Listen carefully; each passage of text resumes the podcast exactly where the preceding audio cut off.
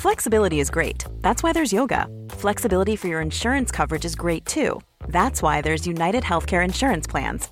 Underwritten by Golden Rule Insurance Company, United Healthcare Insurance Plans offer flexible, budget friendly coverage for medical, vision, dental, and more. One of these plans may be right for you if you're, say, between jobs, coming off your parents' plan, turning a side hustle into a full hustle, or even missed open enrollment. Want more flexibility? Find out more about United Healthcare Insurance Plans at uh1.com.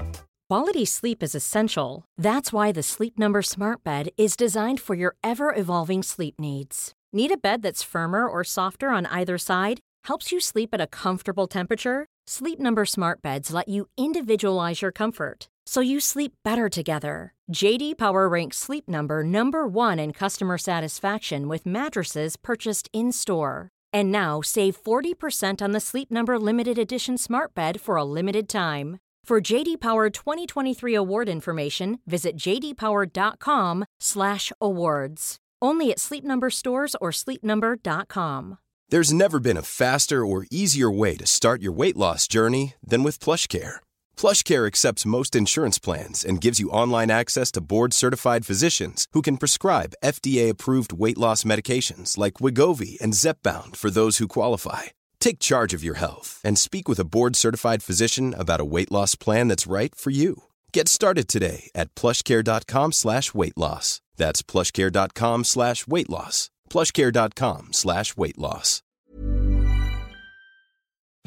Dumma människor sponsras av Länsförsäkringar. Mm, och Länsförsäkringar är ju mer än bara ett försäkringsbolag. De jobbar ju med bank, lån, pension, försäkringar, alltså alla, hela balletten. Ja.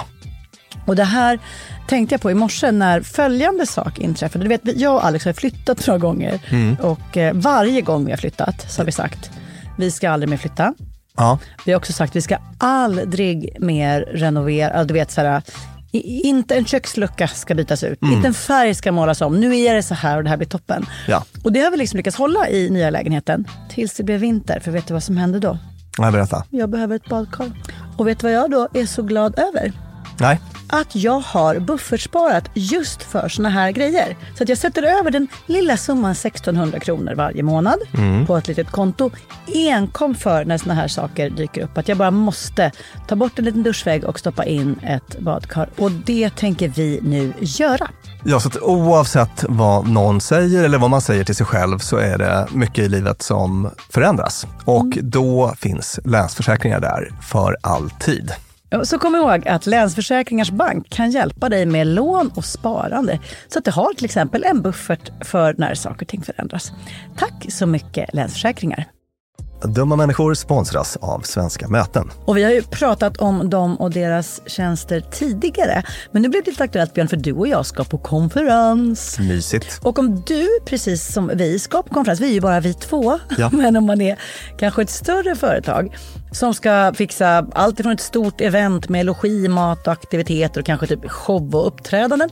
Eller bara ett mindre dagmöte på bara några timmar. Ja. Så är Svenska möten den givna partnern att vända sig till för att boka.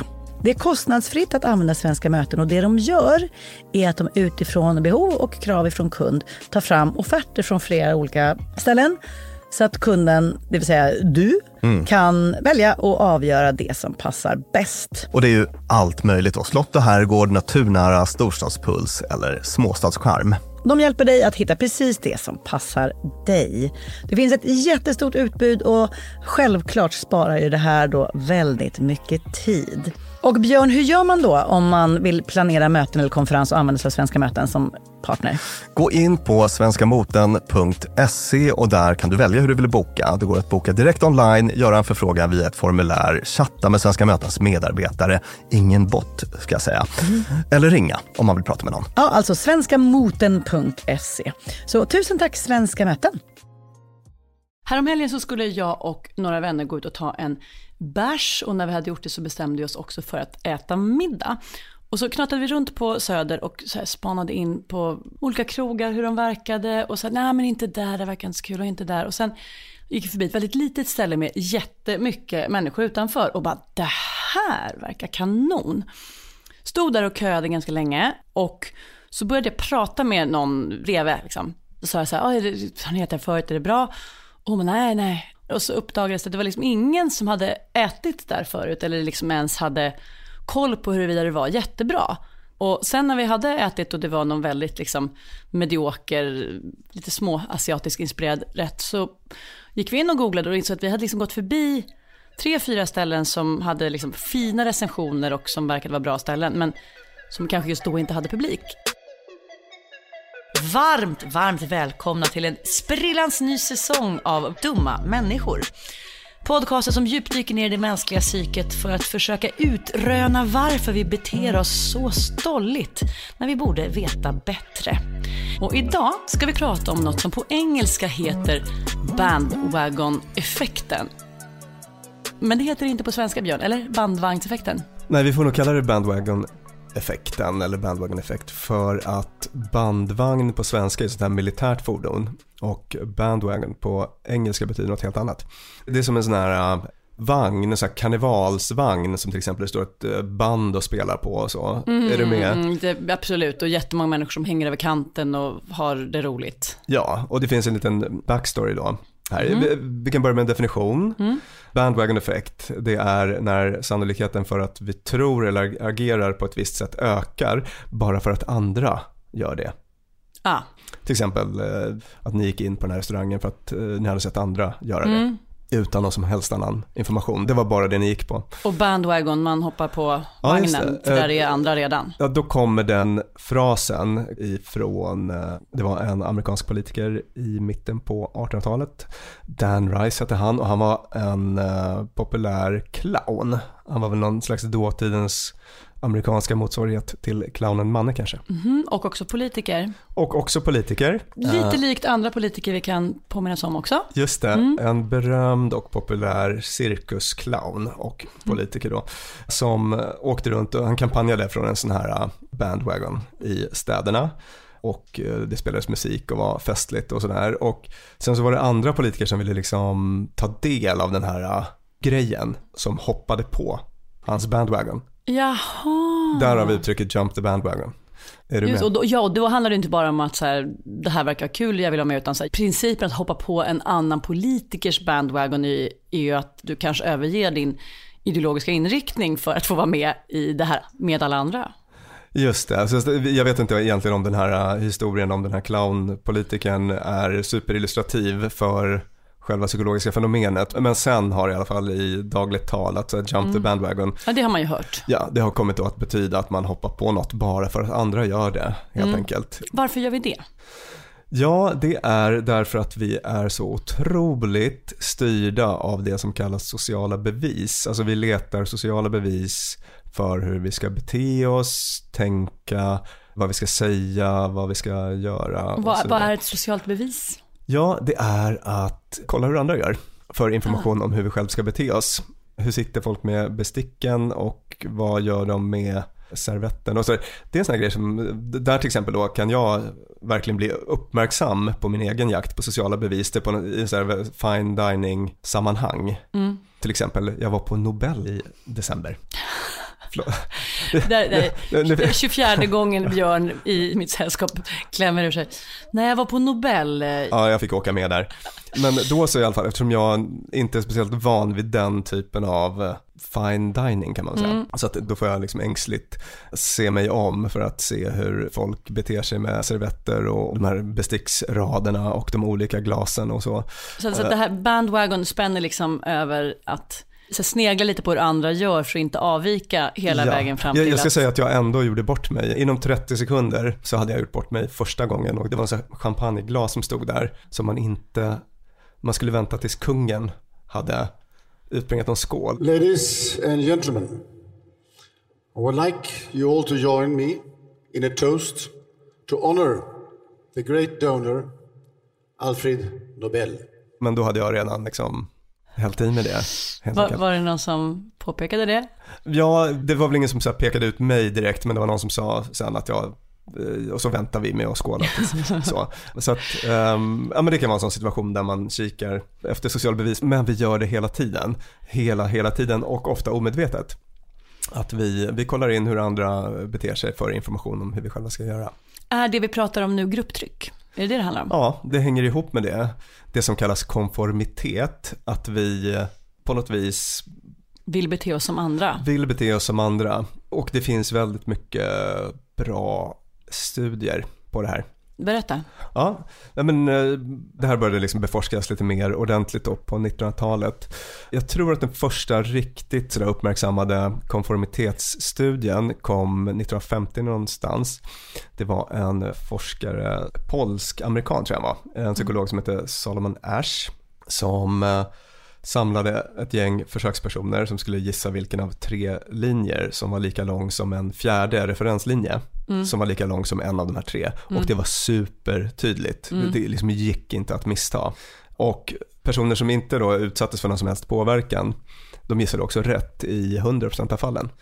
Sen så gjorde han så lurigt att han slängde in lite skådisar i de här grupperna som var väldigt liksom övertygade om att en av de här linjerna som Korta strecket var långt ungefär. Ja, ungefär så, som helt uppenbart var fel. De bara, den där, det är den där linjen som är lika lång som referenslinjen. The experiment begins uneventfully as subjects give their judgments. Three. Three. Three. Three. But on the third trial, something happens. Two. Two. Two. Two. Two. The subject denies the evidence of his own eyes and yields to group influence. Då blev det så att, att nästan fyra av, av tio experimentet gissade då fel. Så att eh, det finns liksom ingen gräns på hur mycket knasigheter vi kan gå på eller göra, bara tillräckligt många andra gör det. The shutter shades. Man, they were ridiculous. I've seen some people who actually went to the beach with them come out with the most gnarly, disgusting tan lines that would go like. I mean, sunglasses are supposed to do one thing, and those don't do that one thing it's supposed to do, which is protect your eyes. Lotusfötter handlar om att man binder hårt fötterna från de är små barn, de här flickorna. Och det här är ju en slags tortyr av kvinnor som massor, miljoner av kvinnor har varit tvungna att underkasta sig i Kina. Kim Kardashian is fighting baby blues by eating her placenta. St. West's mom revealed Monday that she freeze dried her placenta and is snacking on it in pill form. Planking is a very stupid and dangerous trend. Basically, you lie like a plank in weird places. Sometimes you get run over. Planking is one of those things where, hey, you either get it or you don't. I don't. But I am so excited to be a part of it. Ja, för det är det jag tänker, att här, om det vore så att jag gärna gick till en restaurang som väldigt många andra var sociala bevis på att den var bra, då är det inte, alltså det är ju bara plain logic, det är ju smart. Men om det är så att det finns ingen, alltså det enda sociala beviset är att de är där, men det finns liksom ingen fakta som säger att just den här restaurangen är bättre eller att det här, utan att man Ingen har egentligen avkrävt någon annan på bevis. Nej. Att det är där det blir lite snurrigt med den här effekten. Just det, så att eh, den är ju ofta användbar för oss.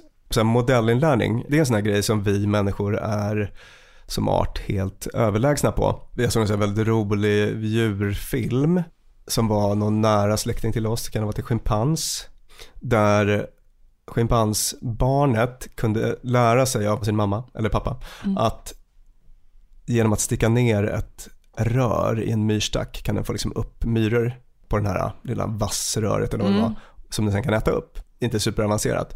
Men du kanske ändå tänker, vad imponerande att schimpansen kunde göra det. Lära sig det bara genom att titta på sin mamma Mm. eller pappa. Tänker du så? Ja, nu tänker jag så Björn. Ja, men vet du hur länge det tog för Nej, det är typ ett år. Alltså jag tror att den fick lägga kanske ett halvår på att plocka upp den här informationen. Så att ingen snabb inlärningsprocess. Medan Mm. vi människor är väldigt bra på det här. Vi, vi tittar på hur andra gör, gör likadant och eh, liksom omsätter det tämligen omgående.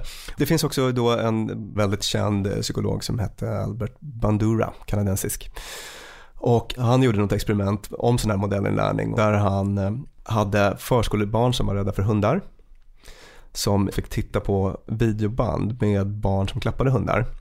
Och efter fyra dagar så vågade 57% av de här jättehundrädda barnen gå in och klappa hundar bara genom att de hade sett andra barn interagera på ett liksom positivt sätt. Vilket ju med- känns jätterimligt. Alltså Mm. så här, om vi alla skulle gå med, fast det betyder inte att det är bättre för mig. Så jo, det gör, eller liksom, Så de här sociala bevisen då Mm. kan också ge oss massa bra information.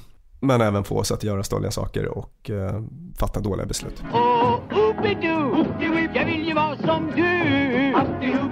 Jag vill se ut som du, gå som du, ett Roligt exempel på det här är när Vice-skribenten Oba Butler bestämde sig för att göra någon sån här deppig bakgård till Londons absoluta toppbetygsrestaurang på Tripadvisor. För Tripadvisor är ju verkligen det där, liksom en kombination av socialt bevis och fakta. För någon har ju varit där och tycker att det var gott och då går fler dit och sen är plötsligt så växer det och i slutändan kanske säger ganska lite om hur bra restaurangen var. Och Butler i alla fall bestämde sig för att testa, han hade väl liksom hållit på lite och skrivit lite falska reviews ibland, kanske fått någon slant för det, jag vet inte. Men tog en deppig bakgård, gjorde det till en restaurang, alltså skapade den där platsen på Tripadvisor. Och det började, hette The Shack eller något The sånt. Shed. The Shed, mm. ja. Och bad sina vänner att skriva recensioner. Och tog liksom bilder som var kanske någon motsvarande liksom Findus gamla fryslåda, någon liksom häl på en filt. Alltså så här, det var liksom inte läckra bilder. Och så polarna som bara mm, the most delicious ever, woo! Och folk började ringa och ville boka bord på den här restaurangen. Och han bara, ja ah, alltså det är riktigt fullt nu, ska jag se, oh, kanske om en månad eventuellt. Och, och nu, nu, nu fick vi ett bord Nej, fan det, oh, det rök, tyvärr. Men ring igen, det är liksom kaos. Och sen började recensionerna trilla in från andra människor. Som bara, jag var där, det var mums filibabba. Och mycket riktigt. Var det riktiga personer då som hade Ja, det var inte, det var ju, alltså, man kan inte bli Londons frysmat. bästa restaurang genom att bara hans vänner skriver. Och det här blev mycket riktigt den mest toppratade restaurangen i London på Tripadvisor. Hur länge tog det? På sex månader hade restaurangen gått från en webbsida och en Tripadvisor, en låtsas Tripadvisor-punkt till att bli den absolut högst ratade restaurangen i London. Och hade ingen ätit där då? Nej, det fanns ingen restaurang. Det var liksom ett litet skjul med, alltså ingen hade ätit, ingen hade varit där, restaurangen fanns inte. Åt aldrig någon där någonsin? Nej, det, det, det var liksom, det fanns inget. Ja, det var, det var 100%? Det var en bakgård och roliga bilder som ja. han lagt upp på nätet. Men alla ville hoppa upp på the bandwagon? Och vet du vad han bestämde sig för att göra då? Nej. Starta en restaurang där. I drink Dr. Pepper don't you see? Cause it's the perfect taste for me. That original taste you know It's making peppers everywhere I go. There's potent peppers, toting peppers, cooking peppers, good looking peppers. Wouldn't you like to be a pepper too? Us peppers are an interesting breed. An original taste is what we need Ask any pepper and he'll say, Only Dr. Pepper tastes that way. There's carrying peppers, Marion peppers, diet peppers, quiet peppers. Wouldn't you like to be a pepper too? Det är väldigt, väldigt vanligt i marknadsföring om man är lite uppmärksam på det. Om du tittar på en storsäljande bok till exempel. This Mother's Day, celebrate the extraordinary women in your life with a heartfelt gift from Blue Nile. Whether it's for your mom, a mother figure, or yourself as a mom, find that perfect piece to express your love and appreciation. Explore Blue Nile's exquisite pearls and mesmerizing gemstones that she's sure to love. Enjoy fast shipping options like guaranteed free shipping and returns. Make this Mother's Day unforgettable with a piece from Blue Nile. Right now, get up to 50% off at BlueNile.com. That's BlueNile.com. A lot can happen in the next three years. Like a chatbot may be your new best friend but what won't change? Needing health insurance. United Healthcare Tri Term Medical Plans are available for these changing times. Underwritten by Golden Rule Insurance Company, they offer budget friendly, flexible coverage for people who are in between jobs or missed open enrollment. The plans last nearly three years in some states, with access to a nationwide network of doctors and hospitals. So, for whatever tomorrow brings, United Healthcare Tri Term Medical Plans may be for you. Learn more at uh1.com. Quality sleep is essential. That's why the Sleep Number Smart Bed is designed for your ever evolving sleep needs. Need a bed that's firmer or softer on either side? Helps you sleep at a comfortable temperature? Sleep Number Smart Beds let you individualize your comfort so you sleep better together. JD Power ranks Sleep Number number 1 in customer satisfaction with mattresses purchased in-store. And now save 40% on the Sleep Number limited edition Smart Bed for a limited time. For JD Power 2023 award information, visit jdpower.com/awards. Only at Sleep Number stores or sleepnumber.com. Dumma människor sponsras av Tele2 och podden Internetpionjärerna. Björn, minns du när du fick internet? Ja, jag minns kanske inte exakt när, men jag minns det där modemet som höll på att plinga och surra. Sjung modemsången. Ding dong. Typ så. Jag har nämligen fått göra världens roligaste grej. Jag har fått programleda en podd som heter Internetpionjärerna. Och den är av Tele2 och handlar om när Sverige kopplades upp. Alltså från de här första modemen via de stora digitala reformerna. Och det är så spännande hur mycket som har hänt under de här åren. Gud, tänk att man har varit med om det här. Tänk att man, och just sådana som du och jag som både minns ett liv helt utan internet och som samtidigt inte skulle klara sig en kvart Nej. utan. Precis. Podden tar avstamp i år 1996 när internet utsågs till årets julklapp. Sen följer vi då den här digitala utvecklingen och användningen av den digitala tekniken via vet, BankID, bloggar, internethumor och alla möjliga roliga människor som intervjuas, till exempel David Sundin, Ebba von Sydow och så vidare. Och den här podden, Internetpionjärerna, om när Sverige kopplades upp, finns ute nu. Rusar till poddspelaren. Ja! Mm. Tusen tack Tele2. Dumma människor sponsras av Arlanda Express. Och du och jag, Björn, var ju på en jobbresa. Upp till Kiruna. Där var det ljuvligt. Verkligen. Och när vi sen landade för att komma hem så hade jag ju planerat på ett Lina Thomsgårds sätt. Skulle hämta barnen goda 45 minuter efter landning. Jag fick oerhört bråttom och istället för att springa ut och ställa mig i den långa taxikön så vrålade jag till dig. Det här var faktiskt det blev en rolig scen. Ja.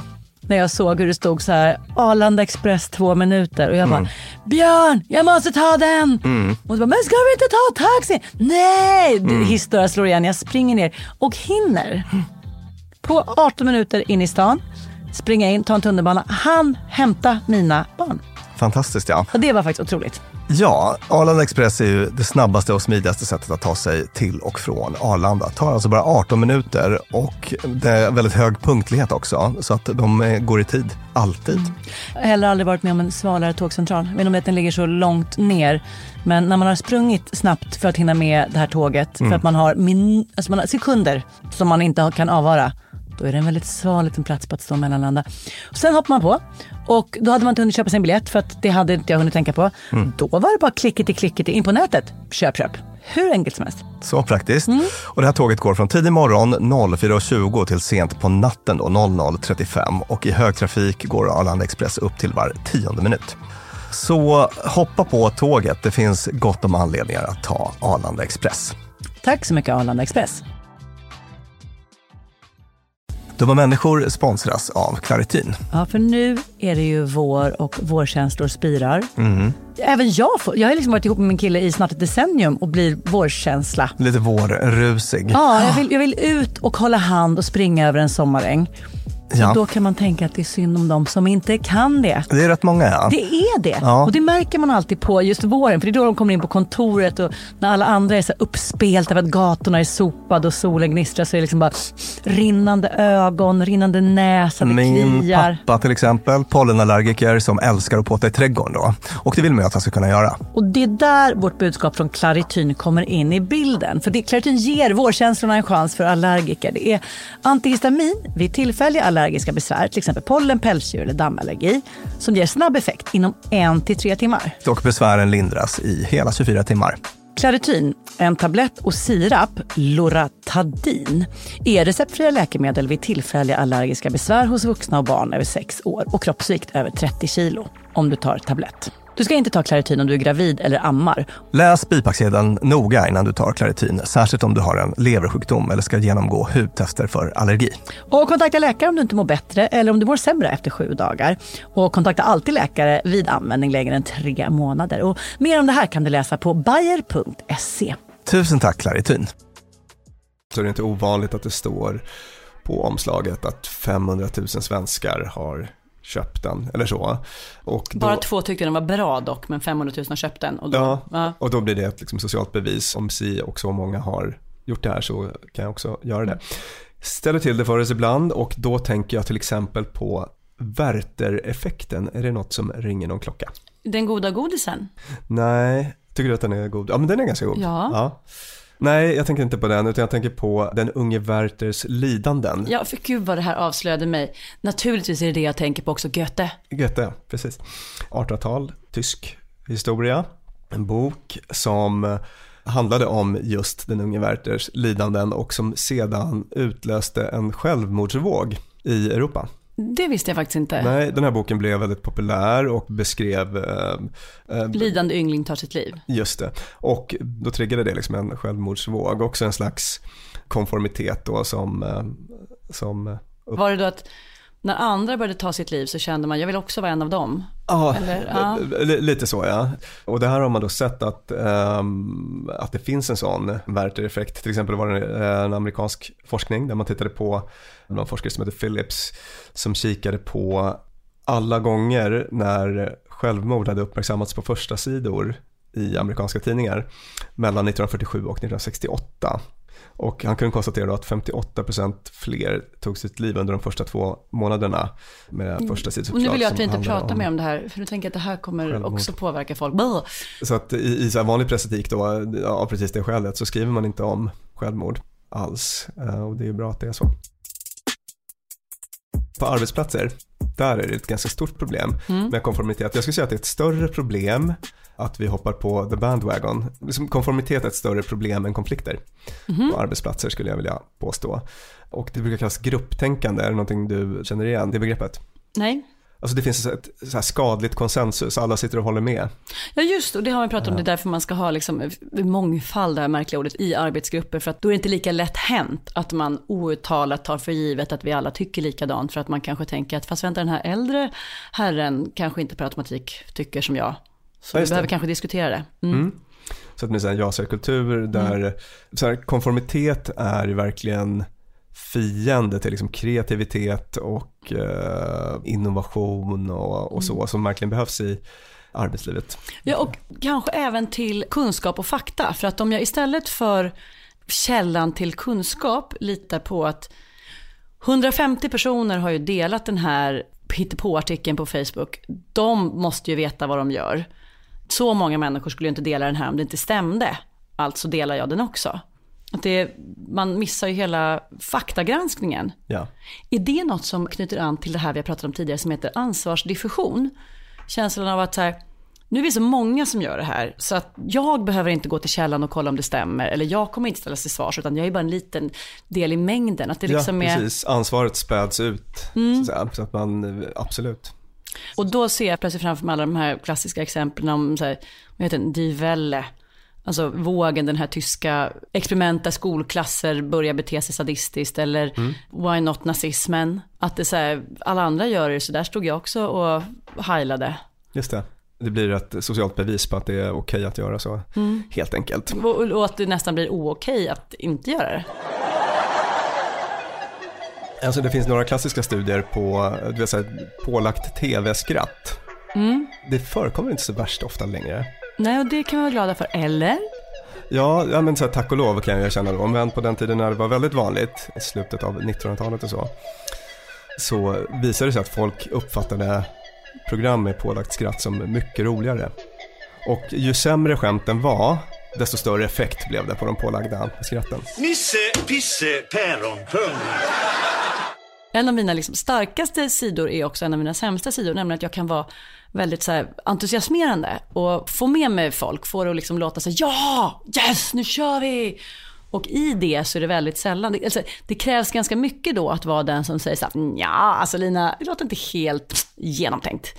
Och det betyder att jag hela tiden måste vara medveten om att så här, okej, alla är med, men det betyder inte att idén i fråga är bra. Så jag har liksom infört så processer där vi liksom lägger stinkande fisken på bordet och bara vänta, vad är dåligt med det här? Är det här verkligen krocktestat? Har vi tänkt igenom det? För att det är så verkligen uppenbart på en organisation att tycker alla något så är det väldigt svårt att vara den som bara, nej. Verkligen, alltså, vi har en sån mänsklig dragning till konformitet, att rätta in oss i ledet. Mm. Och som du sa, det är svårt att driva en avvikande åsikt. Det kan vara att man glömmer bort att uppmuntra blyga personer, att ta plats på möten och så. Det kan vara bra med här processer för det, då att man kan ha, vad vet jag, liksom skriva namn på glasspinnar mm. och så får man dra. Och, och, så får den personen prata eller att man liksom cirkulerar så att olika personer får leda möten eller har post-it-lappar med folks namn på och så drar man dem.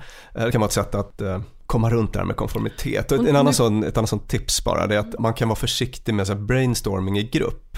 För där brukar det ofta bli så då att det är någon kanske som dominerar och man rättar in sig i ledet och fogar sig att det är så man kollar på hur andra gör och sådär och de sitter tysta och så. Så då kan det faktiskt vara bättre att man liksom brainstormar på varsitt håll och sen så redovisar sina idéer skriftligt mm. eller så. Det har man sett i forskning då att det har ofta bättre, ger bättre utfall. Nu kanske jag drar det här lite för långt men kan det vara så att också hur folk har betett sig historiskt blir en faktor i konformiteten. Det vill säga, så här har vi alltid gjort här. Så det är inte bara vi åtta personer här, utan det är också alla 800 genom åren som har gjort på ett visst vis. Och det gör att det blir liksom extra starkt att ja. delta i liksom, Visst. Vi har alltid haft julfest på det här sättet. Så Absolut. Vi, och vi super skallen av oss då. Ja, då, jag med. Jag tänker inte. Ja. Verkligen. Så att, eh, jag tycker man ska tänka att man ska vara en liksom, sund regelbrytare på något sätt. Inte bryta regler på ett sätt som liksom, skadar andra eller som är liksom, antisocialt så. Men att vara öppen för att bryta regler som finns bara för sin egen skull på något vis. Eller för att det alltid har varit så. Ja, jo, men... nej, nej tack, det är bra. Ta en kaka. Nej, men jag är, det är bra. Jag har ätit tre stycken. Ja, och jag har käkat fem. Anders, kom igen, ta en kaka och var som folk. Ja. Det är bra, jag är, jag är Sluta vara så mesig. Anders. Anders. Anders. Anders. Anders. Jag vill inte ha Anders. Bravo! Vi söker ju sån här konformitet hos andra. Vi vill att andra ska hoppa upp på the bandwagon. Och jag tänker då till exempel på sån här drickhets som nykterister ofta vittnar om att mm man går på fest och eh, då är det liksom bäst att stå där med ett glas alkoholfri öl för då blir man inte påhoppad av massa folk som vill att man ska rätta in sig i ledet och ta en grogg. I amerikanska valen så är det vissa delstater som rent tidsmässigt får sina resultat före andra. Och att det är tydligen det här som heter Big Mo, som då är ett jättestort momentum. Det är några delstater, de här första, som liksom, är en indikator på vad är det för gäng som håller på att vinna. Och vinnargänget där verkar påverka hur de som bor i en delstat som fortfarande har öppna vallokaler röstar. För att man ser att, så här, vänta de här verkar vinna, jag vill inte rösta på förlorarna så då röstar jag också på dem. Är det också något som spelar in de här faktorerna, att man så här, vill vara med på vinnarlaget? Ja, visst. Sån ren opportunism. Och vad är poängen med den?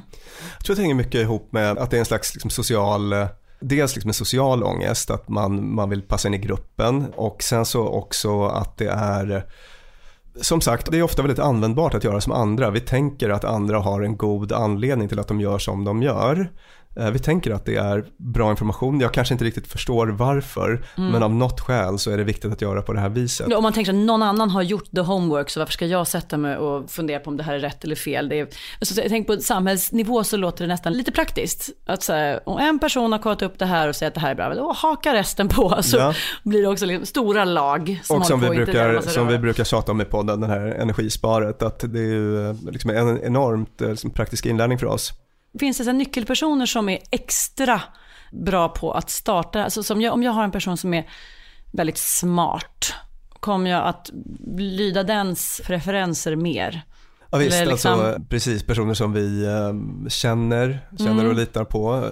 Och det är någonting då som till exempel eh, Facebook har utnyttjat med stor framgång. Att äh, om det är något sponsrat inlägg från något företag och du kan se att din kompis John Högstatus cooling person ja, gillade gillar den här produkten så, så då, då, blir du genast mer intresserad än om det hade varit random dude.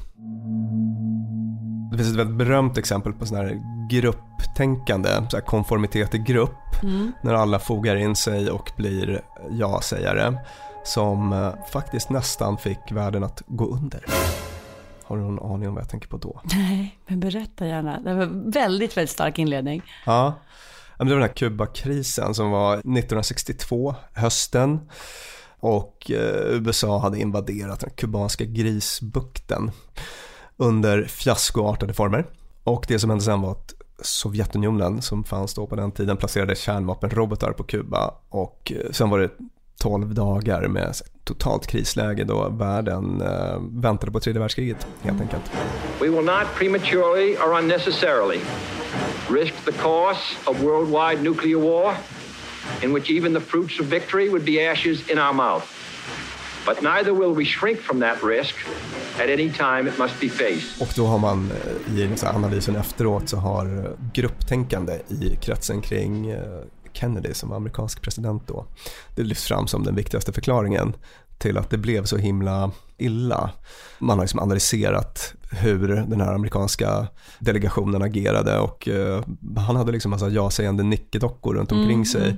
Tog massa stolliga beslut och, och det blev verkligen uh, väldigt, väldigt illa. Så det är ett sånt här exempel på när, när grupptänkande verkligen kan konformitet och att, mm. att, hoppa upp på the bandwagon verkligen kan ställa till det nästan så att vi förintar oss själva. Är det då man borde införa det här gamla vanliga som man fick göra på förskolan, att så här, man skulle rösta om något var man tvungen att blunda för att inte se vad de andra tyckte. Ska vi invadera eller inte? Alla måste blunda och räcka upp handen. Alltså allvarligt talat, den typen av eh, processer är inte dåliga. Man får liksom bygga in det på jobbet. Se till att liksom alla avvikande röster kommer till tals. Det finns massor att vinna på det. Jag skräckas lite, jag tycker att det här är ett av de läskigare ämnena vi har pratat om. Och ser framför mig att världen skulle ha lite färre folkmord, Twitter drev jätteframgångsrika men superdåliga restaurangkedjor om vi tänkte lite mer kritiskt till vår egen lust att ingå i gruppen. Samtidigt som jag förstår att det ju såklart finns massa poäng med att nu ska vi alla gemensamt göra så här och följa normer och så vidare. Vad kan man som individ göra för att stå emot det här? En grej då som vi ofta återkommer till, det är att jobba lite med sin självkännedom. Hur brukar jag reagera? Finns det några särskilda tecken? Känner jag på ett speciellt sätt i de här typen av situationer? När något drev går? Får jag en liten blodtörst? Liksom vilken mm. typ av tankar brukar poppa upp? Och sen när man har koll på de signalerna då kan man liksom aktivt bromsa dem och uh, sitta på händerna. För att man kanske är lite extra benägen att trivas i en sån grupp och då kan man gå och se roliga filmer på bio för att man blir glad när andra skrattar men kanske undvika de liksom lite mer negativa utfallen. Just det. Det här påminner mig om ett starkt citat från lågstadiet.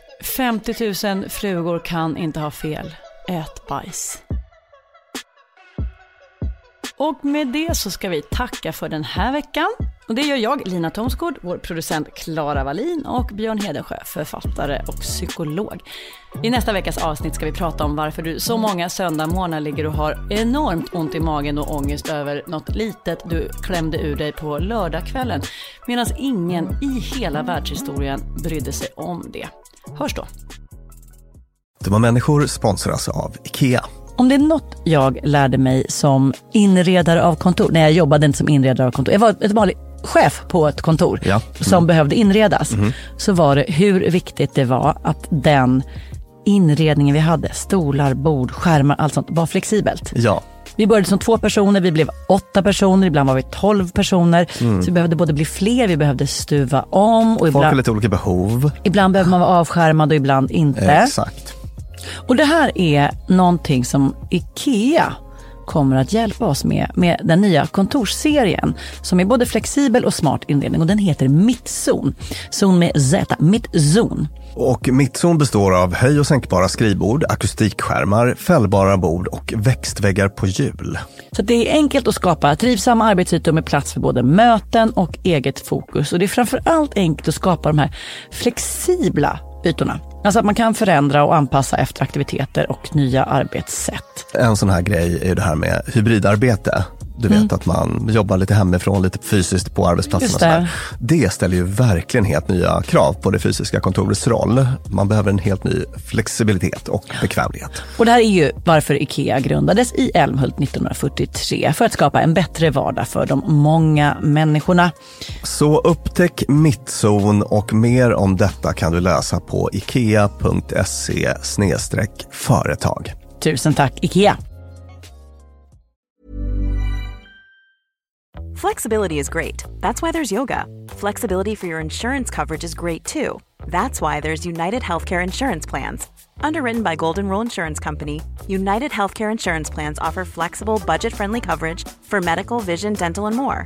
One of these plans may be right for you if you're, say, between jobs, coming off your parents' plan, turning a side hustle into a full hustle, or even missed open enrollment. Want more flexibility? Find out more about United Healthcare Insurance Plans at uh1.com.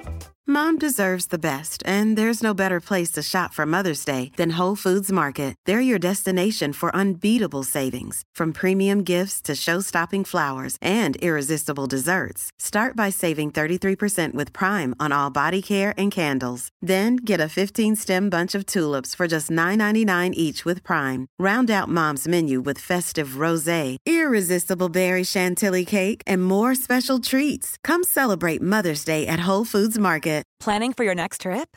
Elevate your travel style with Quince. Quince has all the jet setting essentials you'll want for your next getaway, like European linen, premium luggage options, buttery soft Italian leather bags, and so much more. And is all priced at 50 to 80% less than similar brands. Plus, Quince only works with factories that use safe and ethical manufacturing practices. Pack your bags with high-quality essentials you'll be wearing for vacations to come with Quince. Go to quince.com slash pack for free shipping and 365-day returns.